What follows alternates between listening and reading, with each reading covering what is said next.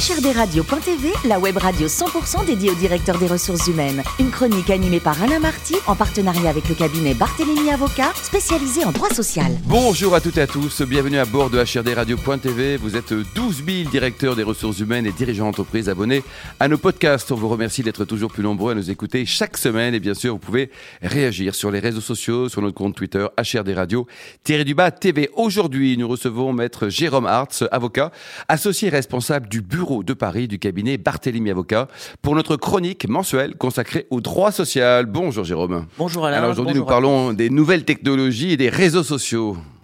Oui, en effet, et plus particulièrement le lien qui peut exister entre le contrôle de l'employeur sur ses salariés à travers ces nouveaux outils, mais aussi et surtout avec les nouvelles formes de communication que constituent les réseaux sociaux, WhatsApp, Messenger, Facebook. Nous ferons un petit focus sur Facebook. Bon, alors on vous écoute parce que ça c'est juste passionnant, on en parle tout le temps de ça. Hein.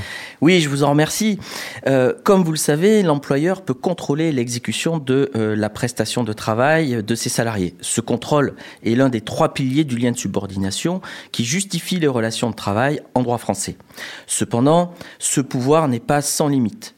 Le Code du travail euh, vient nous dire que, précisément, nul ne peut apporter aux droits des personnes et aux libertés individuelles et collectives des restrictions qui ne seraient pas justifiées par la nature de la tâche à accomplir ni proportionnées au but recherché. Les droits et les libertés fondamentales propres aux salariés viennent donc limiter l'étendue du contrôle possible opéré par l'employeur. De fait, et en fonction des situations rencontrées par le chef d'entreprise, celui-ci pourra ou non agir. Parmi ces droits et libertés figure notamment le droit au respect de la vie privée. Or, ce droit au respect de la vie privée peut empêcher, par exemple, l'employeur de prendre une sanction contre l'un de ses salariés. Donc c'est un peu, Jérôme, l'application juridique de l'adage, hein, la liberté des uns s'arrête là où commence celle des autres. C'est exactement ça, Alain. Toutefois, dans certaines situations, la délimitation de ces droits et leur périmètre est difficile à cerner. Dans ces hypothèses, il faut alors contrebalancer les intérêts en présence. D'une part, celui de l'employeur. Peut-il sanctionner le salarié? Dans quelle mesure peut-il protéger ses intérêts? Peut-il se servir euh, des fichiers contenus sur ordinateur ou le portable professionnel d'un de ses salariés dans le cadre d'un procès? Et celui du euh, salarié d'autre part, l'employeur peut-il fouiller dans ses mails? Mmh. Peut-il ouvrir les fichiers de son bureau? Peut-il euh, contrôler son historique des navigations Internet? C'est tentant tout ça. Hein. Absolument. Comme vous pouvez vous en douter, les nouvelles technologies sont venues perturber ce terrain qui était déjà instable. Vous le savez, de votre portable aujourd'hui ou de votre ordinateur, vous pouvez avoir accès à tout type de données. En arrivant au travail le matin, vous pouvez aussi bien ouvrir vos mails personnels que vos mails professionnels. Après avoir répondu à un client, vous pouvez décompresser euh, en vous connectant sur votre compte Facebook à partir de votre ordinateur professionnel. Ainsi, vie personnelle et vie professionnelle apparaissent particulièrement entremêlées. Oui, alors c'est pas clair hein, de voir certaines situations un peu compliquées, Jérôme, non? Euh, Effectivement, euh, il a été vu dans la jurisprudence euh, qu'un salarié euh, téléchargeait des centaines de films que je qualifierais d'originaux sur euh, son lieu de travail car la connexion Internet y était meilleure. Ou encore un salarié qui se connecte à plus de 10 000 reprises en l'espace d'un mois sur des sites extra-professionnels, sur des sites de voyage, de photos, de marques de vêtements et bien entendu sur les réseaux sociaux. Et dans ce cas de figure, la jurisprudence a considéré qu'il pouvait être licencié pour faute grave.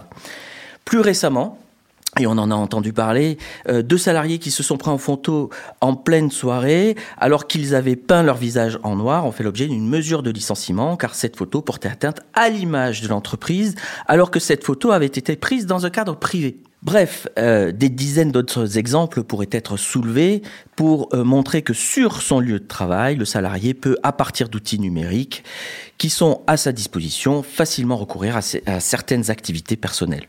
Or, comme je vous l'indiquais, le salarié a droit au respect de sa vie privée, même sur son lieu de travail. Partant de ce principe, la Cour de cassation avait considéré dans un arrêt Nikon, vieux de presque 20 euh, années, que euh, les données du salarié expressément présentées comme étant personnelles ou privées ne pouvaient être contrôlées par l'employeur. ça, c'était quasiment avant Internet. absolument. C'est tout toute la jurisprudence sur la messagerie euh, électronique et le contrôle de la messagerie électronique. Euh, a contrario, euh, tout ce qui est contenu sur un outil professionnel, que ce soit un ordinateur, un iPad, un téléphone ou même une clé USB euh, branchée sur un outil professionnel, est présumé avoir un caractère professionnel auquel l'employeur peut avoir accès. En principe, vous ne pouvez pas vous faire sanctionner pour un fait relevant de votre vie privée. Toutefois, comme vous le savez, à chaque principe ses exceptions. On considère que relève de la vie professionnelle des faits commis sur le lieu de travail, au temps de travail ou particulièrement liés à l'activité professionnelle. Et c'est sur ce dernier élément, par définition, vous n'êtes ni au travail, ni pendant votre, vos temps de travail. A priori, vous êtes donc dans un temps appartenant à votre vie privée. Pourtant, l'action que vous allez faire aura un impact sur votre entreprise, soit sur sa réputation, soit sur vos collègues, soit sur les clients de l'entreprise. Et c'est cela qui pourra être reproché. C'est cet impact sur la vie de l'entreprise qui servira à transformer d'un point de vue juridique un fait relevant de votre vie privée en vie professionnelle. Alors j'imagine donc utiliser son compte Facebook sur le lieu de travail peut, Jérôme, soulever plusieurs problématiques. Oui, effectivement, si on prend l'exemple de Facebook, Facebook et le droit du travail ne font pas bon ménage. A priori, lorsque vous utilisez Facebook, vous n'êtes pas dans un temps professionnel. Si vous êtes au travail et que vous utilisez Facebook, vous ne faites pas ce pour quoi vous êtes payé et votre employeur pourra vous sanctionner sur ce fondement. Mais lorsque vous êtes chez vous ou en vacances et euh, que vous utilisez Facebook, cela ne devrait regarder que vous, puisque vous n'êtes pas au travail. Pourtant, comme je vous le disais, vos actions lorsque vous utilisez Facebook peuvent avoir un impact euh, sur votre entreprise et ainsi transformer votre temps privé en temps professionnel. Et la jurisprudence, justement, elle s'est déjà prononcée, Jérôme, à date en tout cas? Alors effectivement, il y a une évolution jurisprudentielle relativement récente. Dans un premier temps, en 2018, la Cour de cassation avait pu considérer qu'un employeur ne pouvait reprocher à une salariée des propos hostiles échangés avec des collègues sur son compte Facebook personnel dès lors que le nombre de ses amis était limité et que son compte était paramétré de sorte qu'il soit confidentiel. Ce point est fondamental.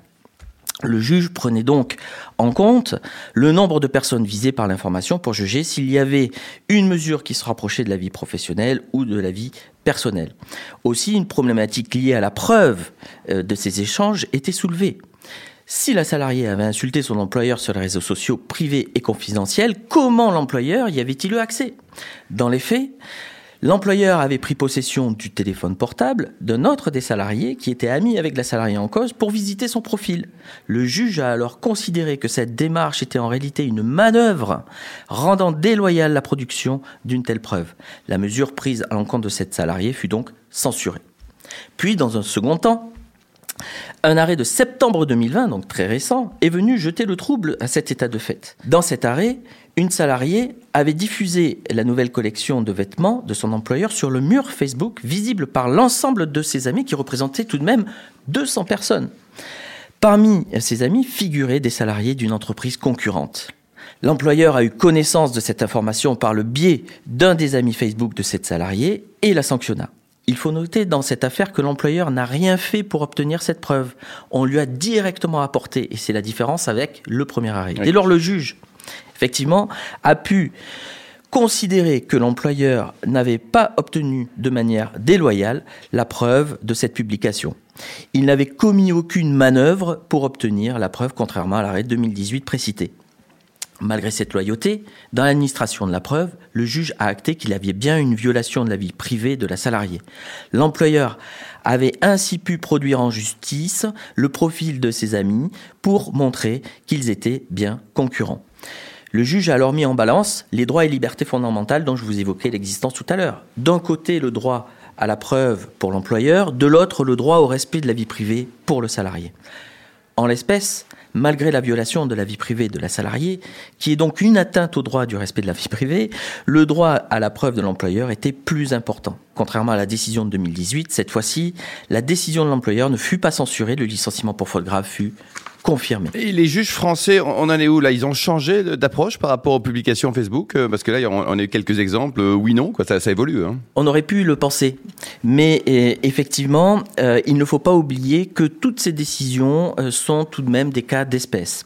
Il est impossible de répondre avec certitude si un employeur peut sanctionner tel ou tel fait sans savoir comment il a obtenu la preuve si le réseau social du salarié en question est paramétré, de quelle manière et surtout s'il est paramétré de manière confidentielle. Aussi, une décision de novembre 2020 a cette fois-ci indiqué que la seule atteinte à la vie privée d'un salarié de l'entreprise donnait lieu à l'octroi de dommages et intérêts pour la violation de la vie privée, indépendamment de la démonstration de tout préjudice. Deux enseignements peuvent donc être tirés de ces décisions Facebook. Premièrement, il semblerait qu'il soit désormais plutôt admis que la divulgation d'informations confidentielles sur Facebook puisse justifier une mesure de licenciement. Deuxièmement, en cas de violation de la vie privée d'un salarié, celui-ci pourrait demander des indemnités sur ce fondement sans pour autant nécessairement remettre en cause son licenciement. Donc là, ça veut dire, Jérôme, synthèse et, et l'idée force à retenir cette problématique parce que c'est pas évident. Et puis, à quel moment l'employeur qui est au courant de ce genre de fait doit commencer à se poser des questions? Parce qu'il faut pas qu'il se trompe sur la méthode. Hein. Alors, effectivement, on peut retenir trois idées forces euh, en synthèse. D'abord que les réseaux sociaux font clairement évoluer le droit quant à la frontière entre la vie privée et la vie professionnelle. Il faudra bien se poser des questions de savoir si effectivement nous sommes dans le cadre euh, de euh, publications confidentielles ou non et comment effectivement c'est le deuxième comment j'ai obtenu les moyens de preuve et donc la légitimité de la preuve, parce que dans ce cas de figure, soit elle sera légitime et reconnue comme valable, soit elle ne sera pas légitime, le juge la rejettera.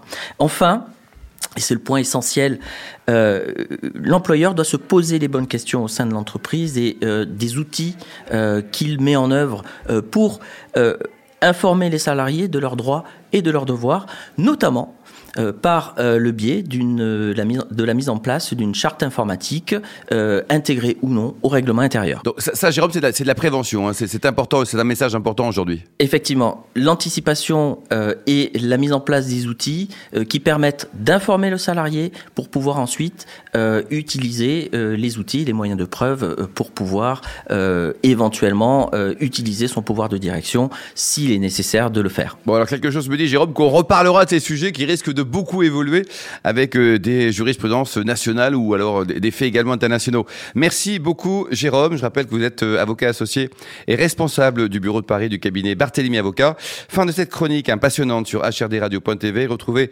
toute notre actualité sur nos comptes Twitter, LinkedIn et Facebook. On se donne rendez-vous le mois prochain pour une nouvelle chronique consacrée au droit social, toujours en partenariat avec le cabinet Barthélemy Avocat. La chronique de HRD Radio.tv, une production B2B Radio.tv en partenariat avec le cabinet Barthélémy Avocat.